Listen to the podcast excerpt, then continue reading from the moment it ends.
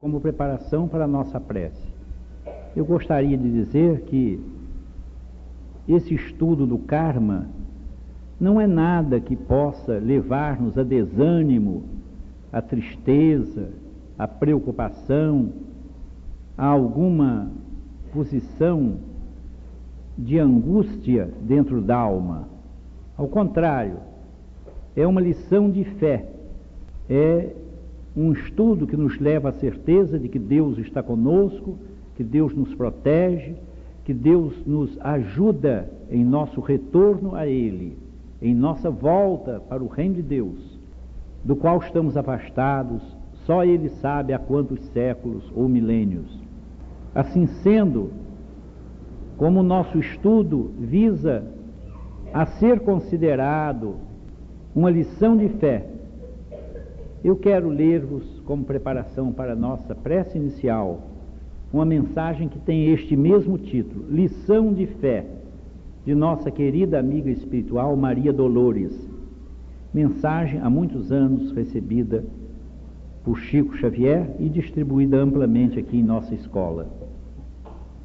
Serve assim de introdução ao nosso estudo, para que nós entendamos que a justiça de Deus não visa a castigar-nos, mas a educar-nos. Não a fazer-nos sofrer por si mesmo, sofrer por sofrer, mas sofrer para atingirmos a felicidade e a paz, que são as heranças de Deus para todos nós. Lição de fé. Coração, não te perturbes se em torno há quem se desmande. Se a luta surge tão grande que tudo é aflição no ar. Abraça os próprios deveres. Acalma-te, serve e lida. Que Deus, sustentando a vida, só nos pede confiar. Olhe os exemplos do campo na noite de tempestade, o solo é treva e ansiedade, sob o granizo a bater. Caem troncos, rolam penhas, o raio quebra montanha, o lodo se desentranha, é a gleba a se desfazer.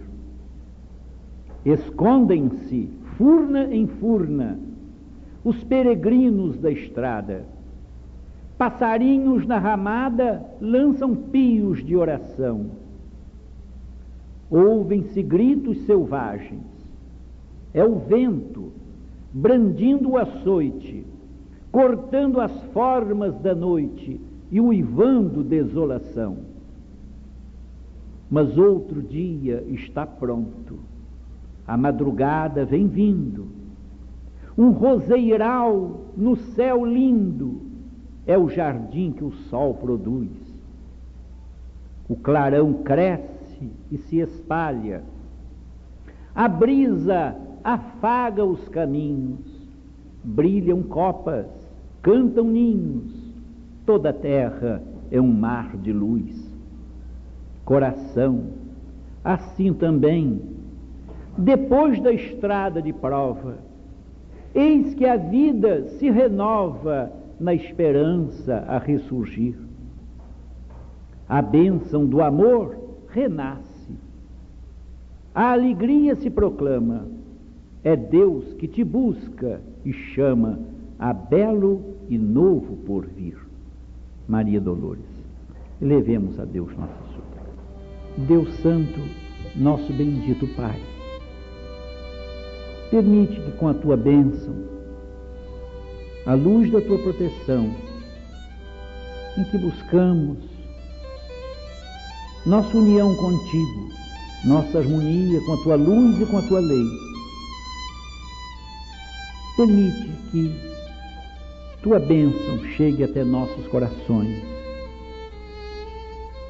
vasos, tantos deles vazios, Senhor, de tua luz e de tua graça Enche-os, no entanto, nós te pedimos por Jesus Cristo, teu bendito Filho e nosso Senhor. Enche-os com a tua luz, com a tua paz, com a bênção da esperança, da fortaleza, da fé e, sobretudo, da bondade. Deus Santo, abençoa nossa humilde reunião, nossa pequenina assembleia, a todos nós aqui encarnados e a todos os nossos irmãozinhos e irmãzinhas que vêm dar-nos o seu apoio de luz e de paz do outro lado da vida, cooperando conosco, inspirando-nos, ajudando-nos, fortalecendo-nos. Em nome das moradas eternas que nos esperam. Nós te bendizemos, Senhor, por tudo. E humildemente te pedimos em nome de Jesus Cristo que nos abençoes, agora e sempre. Assim seja. Meus irmãos, queremos dar prosseguimento hoje a um aspecto da lei do karma que eu imaginei fosse possível desenvolver de maneira clara e compreensível numa só reunião, mas esta já é a terceira. Vamos assim encerrar esse assunto. Eu não sei se agrada a todos, a mim agrada demais, porque há muitos e muitos anos eu estudo a lei do karma. Repetindo apenas a definição da palavra, para entendimento daquilo que queremos lembrar hoje, os três tipos de karma. Karma é uma palavra de origem indiana, sânscrita, a velha língua dos indianos. Significa literalmente ação.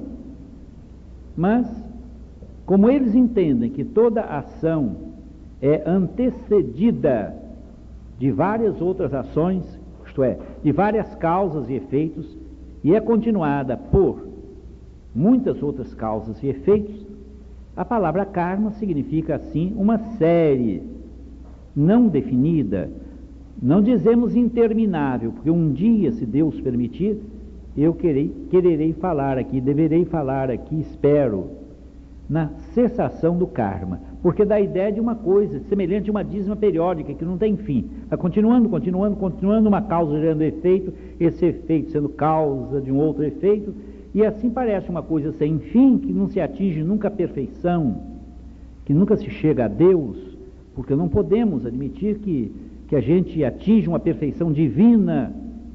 E assim, o problema da cessação do karma, como é que o karma termina? é um tema de coroamento deste estudo, mas ficará para mais tarde. Hoje queremos apenas mostrar os três tipos de karma, considerando que karma, também chamado lei de causa e efeito, ou lei de causalidade, quer dizer, lei que explica as causas das coisas que nos acontecem, coisas boas ou ruins, a causa das nossas faculdades ou poderes ou capacidades, e também a causa de nossas debilidades ou deficiências. Enfim, karma é essa palavra de sentido amplíssimo e cujo estudo é realmente muito complexo. Vamos ver se hoje nós conseguimos mostrar os três tipos mais comuns de karma. Embora esses três tipos se subdividam e assumam às vezes outros aspectos, mas vamos tentar, segundo a palavra dos estudiosos do assunto, tentar resumir várias ideias e esquecendo problemas vicinais, buscar uma estrada real para atingir um objetivo. O conhecimento dos três tipos de karma.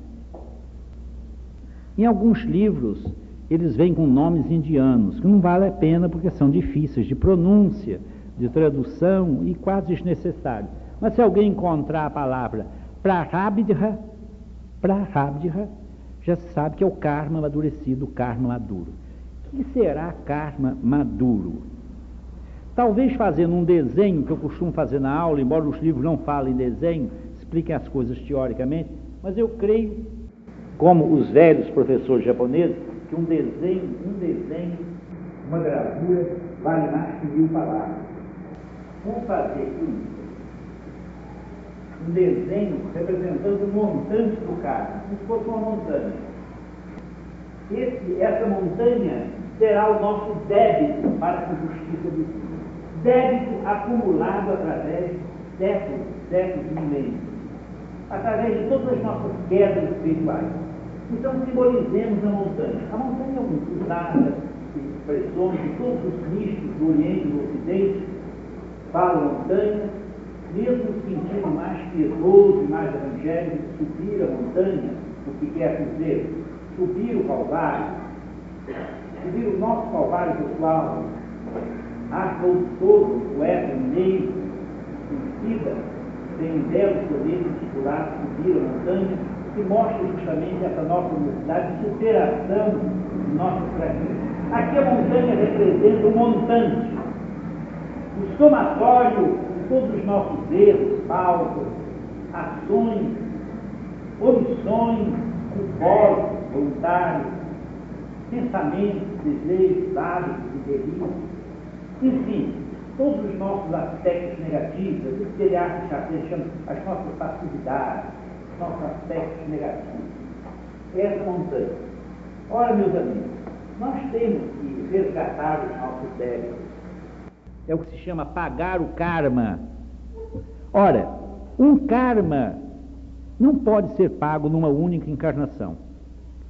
Porque uma encarnação é prevista, planejada pelos grandes espíritos, que no Oriente são chamados senhores do karma. São aqueles que presidem na linguagem espírita mais comum são os espíritos sábios e benevolentes que presidem as nossas reencarnações terrestres. É um espírito como Antênio que preside a reencarnação de Alciônio. É um espírito como Clódio que preside a reencarnação de Quinto Varro. E assim, esses sublimes seres, esses seres superiores, sábios e benevolentes, os lípicas, os Maharajas, na linguagem oriental, o que vem a ser os senhores do karma, os preparadores das encarnações terrestres, eles sabem a, par a parcela que a gente pode pagar, cada um de nós pode pagar na vida. Nós não podemos pagar tudo, mesmo porque há muitas dívidas que são dívidas feitas para com determinadas pessoas. Muitas delas vêm no nosso círculo familiar mais íntimo, na família direta. Outros vêm numa família mais ampla e dívidas de amor, de bondade, karma positivo, karma negativo. Não vamos colocar a palavra karma como sinônimo de inferno nem de Satanás. Existe karma bom e ruim. Ser feliz é gozar do karma. Encontrar amigos fiéis e sinceros é gozar do karma. É o karma que nos dá esses amigos, isto é, é a lei divina. Karma, de maneira alguma, significa coisa ruim. Em geral, a pessoa usa a palavra karma para massacrar a própria ideia e num sentido de autodestruição. Como se karma fosse uma coisa ruim. Karma é simplesmente o efeito das coisas, do bem ou do mal. Pode gerar felicidade ou sofrimento. Ora, os grandes espíritos, os senhores do karma, sabem aquilo que nós podemos ter em cada existência de sofrimento suportável. Eles conhecem o nosso grau de suportabilidade da dor. Então, tira uma parcela desse montante e essa parcela que deverá ser paga inevitavelmente. Vejam bem, inevitavelmente nesta vida. Há uma parte do karma que pode ser mitigado, que pode ser pago através do amor que cobre a multidão dos pecados. Mas há uma porcentagem do karma, uma porcentagem que tem que ser paga mesmo. É a chamada porcentagem fatalística do, do karma, de que fala o professor Pietro Baldi nos seus livros. A parte fatalística, determinística. É uma cota que não há amor nenhum que possa impedir. São Francisco sofreu os horrores do tracoma, uma operação bárbara em que ferro em brasa era colocado assim, ficou cego, não podia nem mais olhar o irmão Sol que ele tanto amava.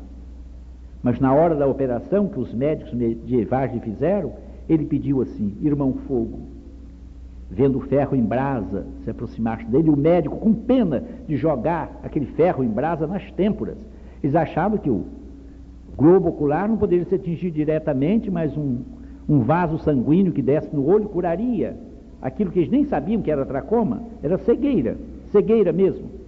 Mas ficou cego, não pôde olhar o sol, mal se aproximava da sua cabana de dia, com os olhos assim, só ao pôr do sol, que ele podia, ainda com as mãos sob as vistas, olhar um pouco da claridade solar que se extinguia. Como é triste isso.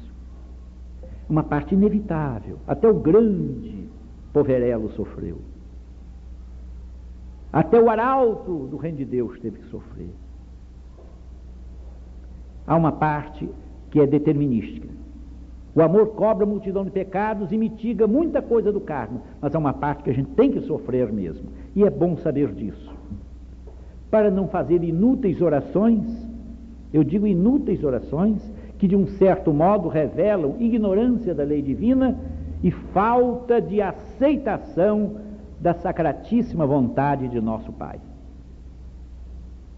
Eles então escolhem uma parte que a gente pode pagar. Essa parte considera a família direta, aqueles que devem vir como amigos, compreensivos no seio da família direta e como adversários renitentes e impenitentes no seio da família direta. Depois vem aquela outra família de que Allan Kardec fala, a família espiritual, de que Jesus falava também. Quem ouve a palavra de Deus e a pratica, este é meu minha mãe, minha irmã e meu irmão. É a família espiritual. A família do sangue, como diz Kardec, e a família espiritual. Isso a gente aceita quando lê o Evangelho segundo o Espiritismo. Na prática, quase ninguém topa isso, na verdade. Quando aparece alguém da família espiritual, a coisa muda. Porque nós ainda somos muito ligados à família do sangue, muito ligados às coisas da família direta, sangue é sangue, e a família espiritual quase sempre nem sempre é bem entendida na pauta do Evangelho que diz que quem ouve a palavra de Deus e a pratica, este é meu irmão e minha irmã e minha mãe. Não que ele, diz Kardec, desprezasse a sua mãe santíssima. Ele deu provas justamente do contrário. Zelou por ela e estimou e obedeceu-lhe a vida inteira e deu a maior demonstração possível, imaginável e inimaginável de amor filial inclusive entregando a João na hora do último sacrifício da cruz. Mas ele queria mostrar que a família espiritual é tão sagrada, e diz Kardec que mais ainda, que a família carnal, que pode vir até conduzindo para o seio do lar inimigos terríveis. Então, o sangue não é o espírito. Jesus, para mostrar isso, chega a dizer claramente no Evangelho de João: a carne para nada presta, só o espírito é que vivifica. Isto é muito forte, muito duro para os nossos ouvidos. Nós de, achamos que fazemos parte dos 72 discípulos e quase que dizemos assim: duro é este discurso. Quem pode escutar isto? Mas é assim. Então, os senhores do Carmo, os lípicas, os grandes lípicas, os grandes senhores, os grandes espíritos, que nós chamamos de sábios e benevolentes, escolhem uma parte que a gente pode pagar. Considerando a família, considerando a nação para a qual a gente tem dívida,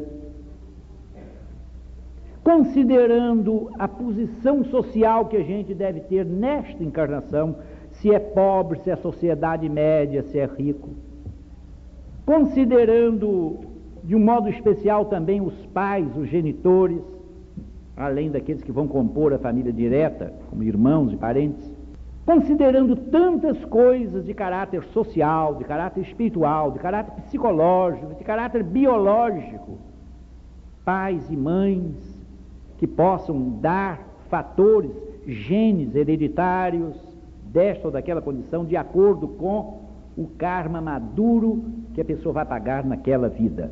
Então vamos imaginar aqui um karma maduro assim. Que a gente pode pagar isso essa parte criada. Esse é o karma maduro. Karma maduro é esse aqui. Esse aqui é o karma acumulado. Esse é o total. Somatório de tudo. Nós podemos pagar isso. Agora, essa parte de karma maduro está prestes a manifestar-se. Ninguém evita. É a parte quase que totalmente determinística. Não se pode evitar. São certas doenças, certas dores morais, certas tentações que a alma tem que enfrentar para fortalecer o seu espírito. Encontro com determinadas pessoas que podem estar dentro dos limites e das estruturas daquela parte do karma. Não encontramos numa vida só todos os inimigos. E também um aspecto do karma maduro que chega quase que para alguns autores a ser outro tipo de karma maduro, mas que convém a gente não especificar tanto, não subdividir tanto e considerar isso um aspecto. Às vezes a gente acumula numa vida tantas dívidas, mas tantas dívidas e muitas vidas que convém, embora o progresso efetuado nas últimas encarnações, pagar determinado aspecto do passado. Vamos dar um exemplo, talvez diferente disso, mas mais simples. Uma pessoa, nas três, quatro últimas encarnações, adquiriu tanta bondade, tanta sabedoria, que todos o consideram um espírito muito elevado. Pessoa boa, bondosa, inteligente. Parece mesmo ser, para muitos, até um anjo de Deus muito boa, muito digna. Mas tem dívidas que foram, por assim dizer, guardadas no reservatório chamado acássico. Foram guardadas, porque a alma, durante esse tempo que se endividou, não podia pagar, porque cada vez se endividava mais. E durante o tempo em que estava subindo dificilmente a montanha, os senhores do karma não queriam que pagasse, para poder a alma se fortalecer. Então, agora os senhores do karma dizem, no final da vida, ele pode aguentar isto. Então, é uma pessoa muito boa, muito inteligente, muito caridosa, mas tem um montante de dívidas que ficaram como que numa moratória, numa reserva. Foram como que esquecidas, não esquecidas, mas guardadas para uma época de maior força. Mas acontece às vezes, tudo karmicamente, que chegue alguém que exerça uma tentação ou uma força maligna sobre aquela pessoa. E ela então perde num momento. É o que o nosso grande poeta Hermes Fontes, no Parnaso de Além Túmulo, diz. Depois de uma vida tão bela, de uma vida tão digna, a biografia dele, escrita por um amigo, mostra a grandeza dessa alma. Um homem simples, vivia para a poesia, um sonhador, uma alma linda. Eu li a biografia dele, um volume grosso em lágrimas.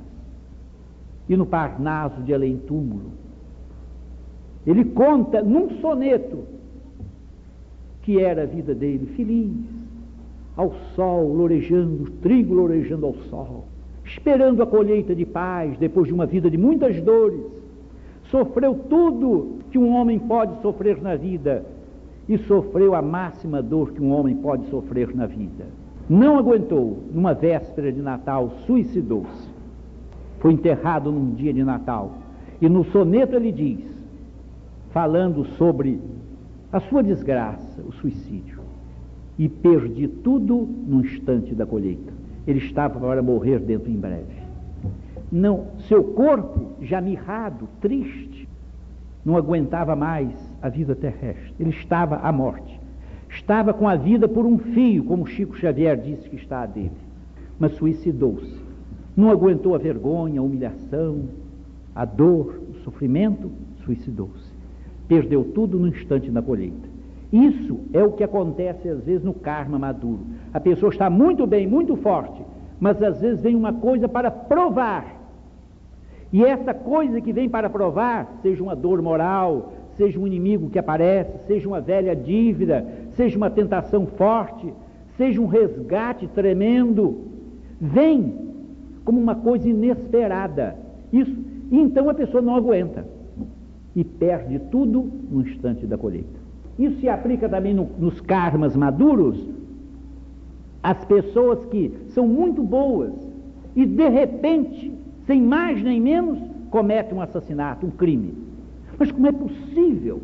A própria pessoa sendo levada à polícia diz as declarações desse tipo estão nos jornais, de quando em quando. Não sei como pude fazer isso. Eu não tenho ódio de fulano, não sei o que foi isso. Chegou a hora daquele karma maduro passar por uma prova, e, esse, essa prova, às vezes única, síntese de um somatório tremendo de dívidas que foram colocadas de reserva para a ocasião posterior, mas que, por uma questão de vibração mental da criatura, atraíram a tentação e o fracasso. Sei que esse assunto é mais complexo e esse aspecto particular do karma maduro mereceria uma exposição mais ampla, mas que ninguém se preocupe muito com esse aspecto negativo e se lembre apenas disso, que este karma maduro é a parte do karma, é a parte de dor e também a parte de trabalho. Não é só a parte negativa de dor, a parte de trabalho, a parte de bem, a parte de caridade, a parte de amor, a parte de simpatia, a parte de solidariedade humana, a parte de calor humano que nós devemos dar à família de Deus, ao povo de Deus, a todos.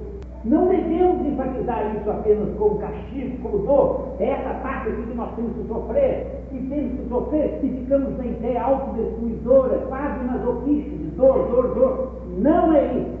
É a parte de trabalho também. É a parte de cooperação. É a parte de bondade. É o nosso karma maduro. É aquilo que nós agora já podemos fazer, porque recebemos um título de confiança dos nossos grandes, dos nossos superiores hierárquicos. Então devemos fazer. É aquilo que Chico Xavier disse nessa entrevista que está no último número de manchete nas bancas. Estou com a vida por um fio. A minha vida está por um fio, mas eu sei, eu sei que devo cuidar da minha saúde física e devo fazer o máximo que puder. Então o meu dever é engrossar esse fio. Era bom que todos ajudassem a todos, e faz parte do karma maduro. Todos ajudassem a todos. É aquele que ajuda sempre. Ele não quebra a cana rachada. Veja que expressão linda do profeta. Ele não quebra a cana partida, a cana que já está. Ele procura consertar, juntar. Ele não apaga o morrão que fumega. Quando a vela está quase apagando, Cristo sopra para a luz revivecer, ressuscitar. Ele não apaga a vela que já está terminando. Não apaga o morrão que fumega. Não quebra a cana partida, ele ajuda sempre. Cristo que tanto sofreu por nós por amor. Sinto, sempre que devo chamá-lo de Cristo padecente, porque, como disse o Sadhu Sundarshini, ele esteve 33 anos na cruz. E é em nome desse Cristo padecente, desse Cristo sofredor, como Isaías o enxergou 700 anos antes do dia de Natal, servo, sofredor, aquele que serviu a Deus sempre, como escravo, escravo da lei, obediente à lei, é obediente até o fim, mas sofredor, sofrendo. A dor, paixão, a dor, amor, a dor que se transformou em lei de sacrifício, em amor sacrificial, que é o maior de todos os amores. Tudo que eu recebi de meu Pai eu vos dei. Abriu o coração para os seus amigos. E ninguém tem maior amor do que este, ensinou ele. Ensinou e cumpriu de dar a sua vida pelos seus amigos. E ele deu a sua vida por nós. Nós precisamos fazer isto, aprender a fazer isto, logicamente que em proporções pequeninas, de acordo com a nossa pequenez, mas precisamos começar a aprender isto. Por isso é que os senhores do carmo nos dão apenas uma parte, uma parcela da nossa dívida para a gente fazer, para nós aprendermos. Aprendermos a engrossar o fio de vida, nosso dos outros aprendermos a não quebrar a cana partida. Por isso é que Emmanuel diz: Um dos maiores pecados do mundo é tirar a alegria dos outros. Será que a gente entende isso de verdade ou apenas repete boca a boca? Ou ensina isso às crianças nas aulas de evangelho? Ou fala isso nas pregações porque fica uma frase engraçadinha, boazinha para enxertar na pregação? Ou comenta isso no culto doméstico, é uma notinha diferente no culto doméstico? Uma espécie de arte kit dentro de um museu britânico? Não, mil vezes não. É preciso saber, sentir, chorar que um dos maiores pecados do mundo é tirar a alegria dos outros. Por quê? O karma maduro não é feito só de dor, de dores de caráter determinístico, infalível, fatalístico mesmo. O professor Baldo usa a palavra fatalística. Não há a quem recorrer, porque é a lei que cobra. Cristo avisou essa parte do karma maduro quando disse: Vós rejeitais a pedra de espina mas ai daquele sobre quem esta pedra de esquina que os edificadores rejeitaram, ai de quem sobre ela cair. A pedra de esquina é Cristo, imagem da lei. O Cristo rejeitado, Cristo desamado. Ou como disseram os grandes místicos do passado, do século XVI, o amor não amado. Ele é o amor. O amor não amado. Karma madura é isso, meus amigos. Isto mesmo, a parte que nos cabe realizar. De bondade para com todos, de ternura. Não é o amor medroso, que tem medo de falatórios, intrigas, que tem medo da boca maledicente das víboras. Os espíritos uma vez falaram comigo e eu me admirei deles usarem, o Chico Xavier, usarem línguas viterinas com referência a criaturas humanas. Eu disse, os espíritos são tão francos e sinceros quanto Jesus Cristo. Jesus Cristo usou classificações sérias para certas almas baixas e duras. Diz aquela raposa, sabeis quem era a raposa? Era o rei. Diz aquela raposa que eu ficarei hoje, amanhã e depois. Nós estamos acostumados a sentir em Jesus uma espécie de, de senhor efeminado, e, como diz o professor, professor Pietro Baldi, de faces rosadas, rostinho redondinho, efeminado. Cristo não, é um mestre de ternura, de carinho, de bondade, mas também de vigor, de fortaleza, de verdade. Seja o vosso falar sim, sim, não, não. Não joguei vossas pérolas aos porcos, então há porcos. Se ele manda não jogar pérolas aos porcos, é porque existem porcos entre os que creem. Não lanceis aos cães as coisas santas. Se ele manda não lançar aos cães as coisas santas, é porque há cães terríveis, Dobermans maldosos, e dentes afiados para nos destruírem, cães e víboras. Se ele falou é porque existe, que ele é verdade. Então, meus amigos, nós temos que cumprir a lei de amor, apesar de apesar de isso, apesar de aquilo, apesar de tudo, apesar de.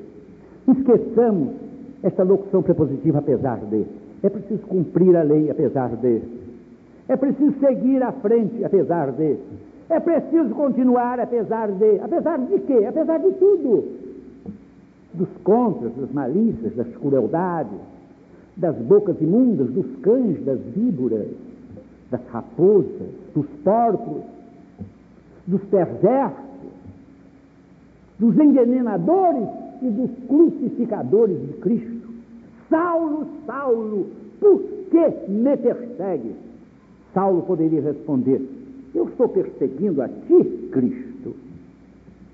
Mas ele entendeu que quem persegue os discípulos persegue o Mestre. O Mestre se considera perseguido na pessoa de seus discípulos. Nós não aprendemos isso ainda. Perseguir um discípulo de Jesus é perseguir o próprio Jesus.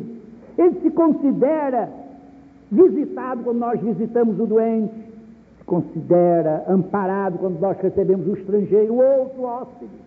Estava com fome e me deste comer. Quando que nós tivemos de comer? Quando fizeste isso, um dos meus irmãos mais pequeninos. Cristo toma as dores dos seus discípulos. O discípulo de Jesus, sincero e verdadeiro, é a menina dos olhos de Jesus. Ele ama como a pessoa ama a menina dos seus olhos, sua vista, seu olho. Nos profetas nós encontramos o povo hebraico chamado, pelos profetas aí, a menina dos olhos de Deus. Deus amava aquele povo ingrato. Só Ezequiel, 600 anos depois, vai dizer que o povo foi ingrato, foi tratado como a menina dos olhos, foi tratado como filhos queridos, filhas queridas, e foram ingratos para o Pai piedosíssimo. Mas Deus continua amando.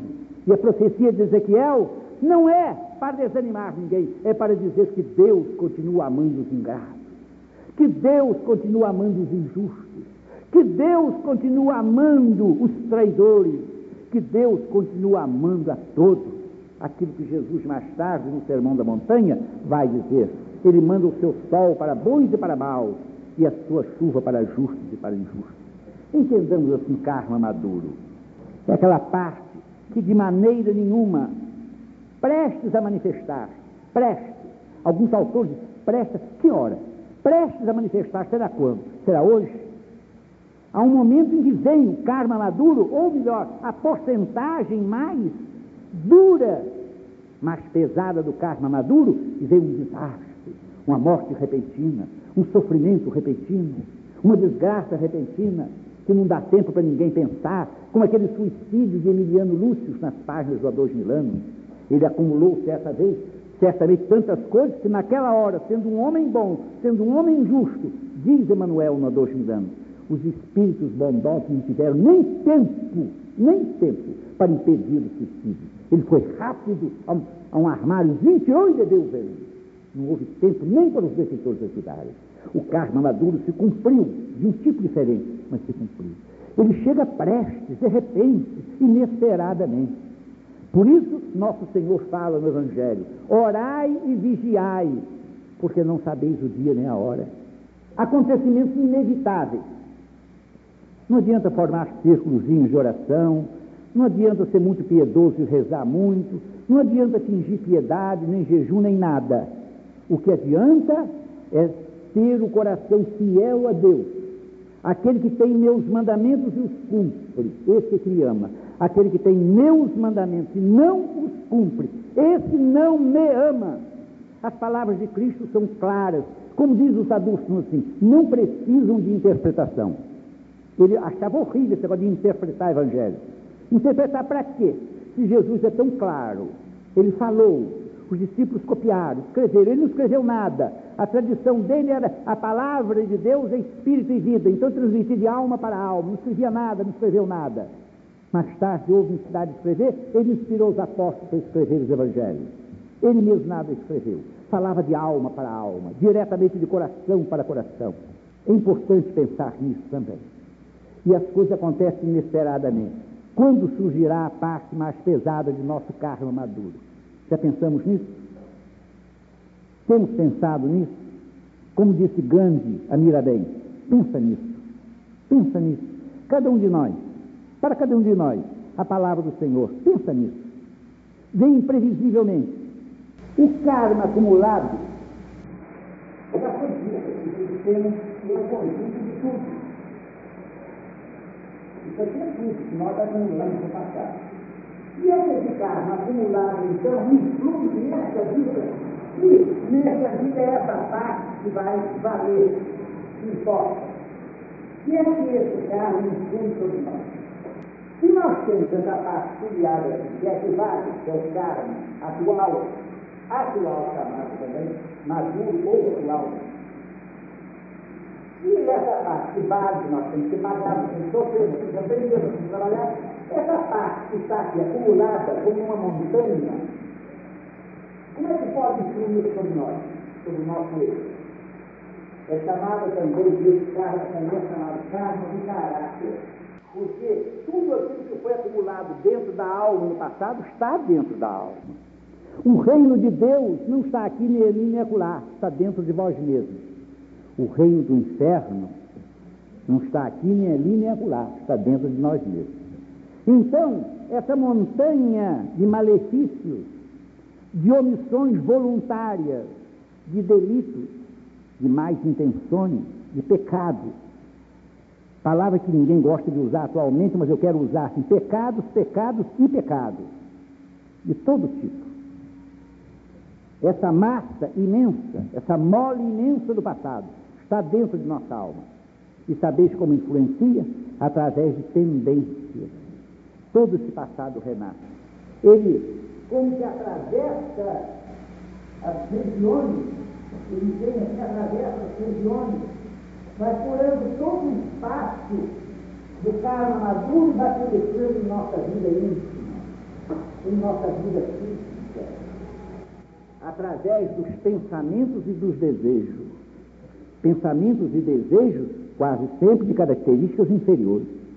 Então ele projeta, forma um caráter dentro daquilo que a gente tem que ser, está preparado para ser, com auxílio dos espíritos sábios e benevolentes, ainda temos que aguentar as invasões, as penetrações, os mananciais malignos das águas poluídas do karma acumulado, acumulado de mal, acumulado de pecados que foram escondidos pela misericórdia de Deus. Quanta gente se julga boa, dizia o velho e santo bispo de Genebra, São Francisco de Sales.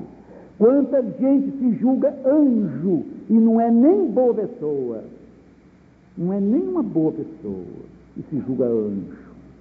Então essas pessoas orgulhosas, como o fariseu da parábola, eu não sou como os demais homens, não sou como esse miserável publicano, eu jejuo duas vezes por dia, dizia Deus, fazia relatórios para Deus, relatórios ministeriais, burocráticos, dizia Deus o que ele deve fazer. Como muita gente faz em prece, dá notícia a Deus do que Deus deve fazer, do que Deus precisa fazer. As preces longas e insuportáveis, que eu tenho tanto combatido aqui. Pois bem, esse passado tenebroso, passado de sombra. E passado também que houve em muitas vidas fases áureas, aprendizagens maravilhosas, em que a alma teve oportunidade de aprender coisas boas, artes, ciências, filosofias, tudo isso penetra como se fossem filhos ou fontes ou pequenos mananciais, vai penetrando o carro maduro e surge de repente na vida por que a gente diz assim, ué, eu não sabia que você tinha essa tendência artística. De repente, uma pessoa da roça que nunca teve oportunidade de fazer escultura nenhuma, não é como lá no Nordeste, com o mestre Vitalino. Não, aqui no nosso sertão, nunca teve oportunidade. De repente, pega a vida, até está ali. É algum fio d'água, algum manancial do karma acumulado que penetrou no karma maduro e de repente surgiu aquela manifestação súbita de arte, de inteligência, de filosofia, de acuidade mental, de capacidade. Então é o passado que volta, não é só ruim, no karma acumulado não há só negatividade, não há só passividade, como diz Telhado Chavém, há também aspectos bons, positivos mas não podem ser manifestados agora. Por que, que esses aspectos bons não podem ser manifestados? Porque agora, a nossa família de agora, as condições kármicas desta vida, pobreza, riqueza, família, nação, raça, etc., não podem dar possibilidade à manifestação dessas boas qualidades e as mais, as negativas, já estão, por assim dizer, acumuladas, reunidas dentro da circunstancialidade humana nessa parte. Alguns chamam, chamam isso de santita. Quem falar no peso da santita, o terrível peso da santita, é isso aí. É o peso do karma acumulado do passado, que os hindus chamam de santita. Mas agora há o karma informação. Esse karma informação, para terminar, é o karma nascente, o karma que a gente começa a formar hoje. Não é esse do passado, não. Não é esse, esse é antigo. Nem é esse, que é uma parte do karma do passado que tem que ser cumprido, cumprido, não parte, cumprido agora.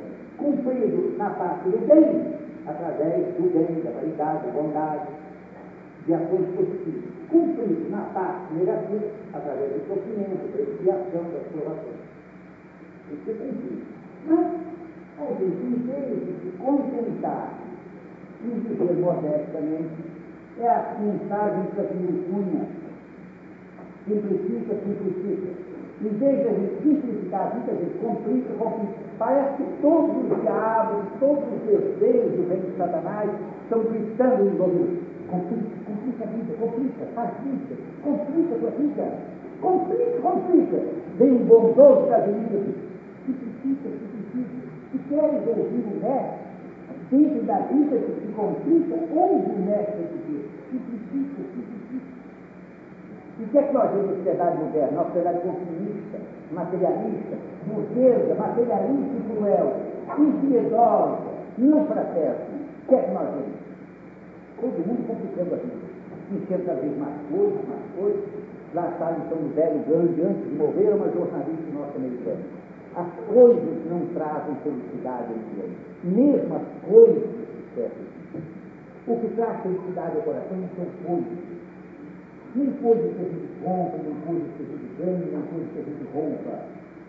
As coisas que trazem felicidade ao coração são as coisas do espírito, a fé, a esperança, a humildade, a bondade, a paciência, a gratidão, a caridade, a esperança, a fortaleza de si, as virtudes que São Paulo chama os frutos de Pois bem, como a gente simplifica, simplifica, entra na onda do complica, complica, o que é que acontece? A gente vai formando mais disso. Então vem o terceiro significado, o carne nascente. Cada coisa nova que a gente faz, e que vai dar resultados no futuro, é chamado karma nascente. O karma em formação. Interessante que esse carro em formação quase sempre não dá resultados agora. O que dá resultados agora, os efeitos agora são já estipulados no carro maduro, que é aquilo que a gente fez, cumprir, sofrer e aprender fazer. Então, tem muita ideia de carne nascer, ele não aparece. É como uma pessoa que vai fazendo vida, vida, nessa disciplina, outra disciplina, outra disciplina, outra casa, outra casa, quando instância está devendo a Deus, ao mundo e ao diabo. Ele diz, os jornais estão aí, as pessoas comportar com o pessoal, não pode pagar dívidas para ficar luxuosa, e depois deve, e depois tem que pagar pobre aí, mais isso, e deve mais isso, só um caso mesmo. Está vendo? E há milhares. Mas isso não aparece em geral. Porque o karma nascente vai dar mais resultado, quase sempre vai dar resultado, na próxima encarnação. Ou melhor dizendo, nas próximas. Então a pessoa não percebe. Não percebe as loucuras que está fazendo e vão complicar a próxima. Porque essas aqui, do passado, complicam essa. Isso alguma coisa. Essa é a parte escolhida do carnaval que a gente pode pagar dentro da nossa suportabilidade humana. Agora, essa aqui é quase que Quase que Faz lembrar o sonho que cristão de teve poucos dias antes de morrer. Dizendo que o sonho é autêntico. São últimas dele militar que ele mandou para a redação do Jornal do Brasil poucos dias antes de se casar. Sonhou que entrou numa aldeia. Diz ele, o sonho é verdadeiro. Entrou numa aldeia. Encontrou um velhinho muito simpático e perguntou ao velhinho, meu amigo, eu soube que a bondade mora nessa aldeia, mora aqui por perto. Você conhece a bondade? O velhinho disse, conheço. Ela acabou de deixar uma lembrança para mim, que sou muito pobre, na minha casa. Mas onde é que ela está? Eu procuro por toda parte, diz ela passou por aqui, mas não está mais, já foi, já seguiu. Por fim, encontrou uma velhinha, outro velhinho. E disse assim, mas por favor, pelo amor de Deus, dizia, onde é que eu posso encontrar a bondade? A bondade existe mesmo? Existe. Onde é que eu posso encontrar? Então o velhinho, humilde, pobre, com seus olhos de profunda sabedoria, disse assim a cristão de Ataíde no sonho. Que belo sonho. Pois então, como se Jesus dizendo, quando tu és mestre Israel não sabe essas coisas, pois então o Senhor não sabe. É, nunca se deixa ver a bondade invisível. A bondade é invisível. É isso que nós temos. Não é só a bondade que o karma não se deixa ver. E a gente então está fazendo coisas boas, ruins, gerando consequências para as próximas encarnações, se forem coisas de bondade, atos de bondade, tudo ótimo, tudo maravilhoso. Porque os atos de bondade de uma vida, já vimos aqui no quadro do caso, vão gerar condições favoráveis, ambiente favorável, família amiga, coisas tranquilas e boas na próxima encarnação.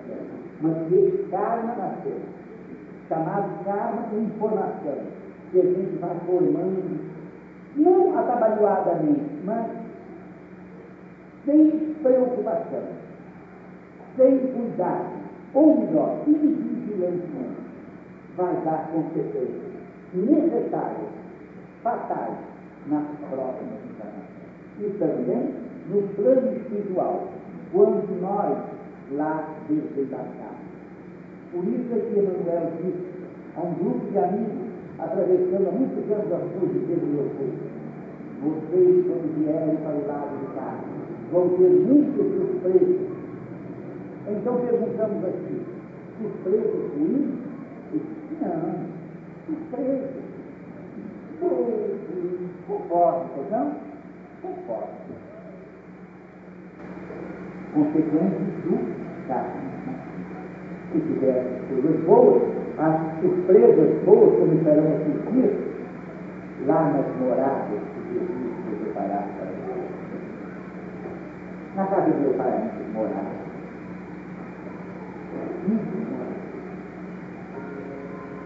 O que é preciso lembrar, meus amigos, é que nós forjamos de carne para Jesus. Nós, não outro, ninguém, nós, cada um de nós o grande biógrafo de Buda, para terminar esse viver de expressar. O grande biógrafo de Buda, George Adler, Edward Adler, que deu a luz da arte, comentou também um verso do Fitopadesha, um livro sagrado dos indianos. Traduziu assim, veja a argila dentro do fogo se tornou ferro, a argila maleável se tornou dura, dura como ferro. Mas com o oleiro quem a modelou. Ontem, o homem era o Senhor. Hoje, o Senhor é Deus. Hoje, nós podemos preparar o nosso futuro, carne nascente sofrendo e aprendendo dentro do carro maduro e preparando um bom karma na seita. Hoje somos senhores. Podemos preparar com o nosso livre-arbítrio o que quisermos, com a graça e a ajuda de Deus. Amanhã, o destino que é o Senhor. Ou como disse Ejibaldo, nunca se apelido por livro, a lei de Deus. A semeadura é livre, mas a colheita é obrigatória. Isso tudo seja motivo de vigilância para nós. Vigilância. Não desânimo nem abatimento. Que Deus Deus Santo, nosso Pai e nosso amigo, dá-nos uma vez mais, nesta hora, Senhor, tua bênção de paz para os nossos corações. E que estas palavras aqui ditas, nesses comentários da tua lei, eu humildemente te peço em nome de Jesus Cristo, Senhor nosso, não seja motivo de desânimo, muito menos de perturbação ou de angústia para qualquer irmão ou irmã, mas sejam palavras que nos lembrem a responsabilidade de viver, nossos deveres diante de Ti, Teus santos mandamentos que nos foram dados não para serem decorados, mas para serem amados e cumpridos. Não para serem motivos de dissertações inteligentes, mas de humilde obediência. Deus Santo, despede-nos na tua paz. Em nome de Cristo, Senhor, nós te pedimos também paz para todos os seres. Em nome dele, assim seja. Nome de Deus Todo-Poderoso e nosso Senhor e Mestre, com assistência de nossos benfeitores e amigos espirituais, damos por encerrada a nossa reunião desta manhã.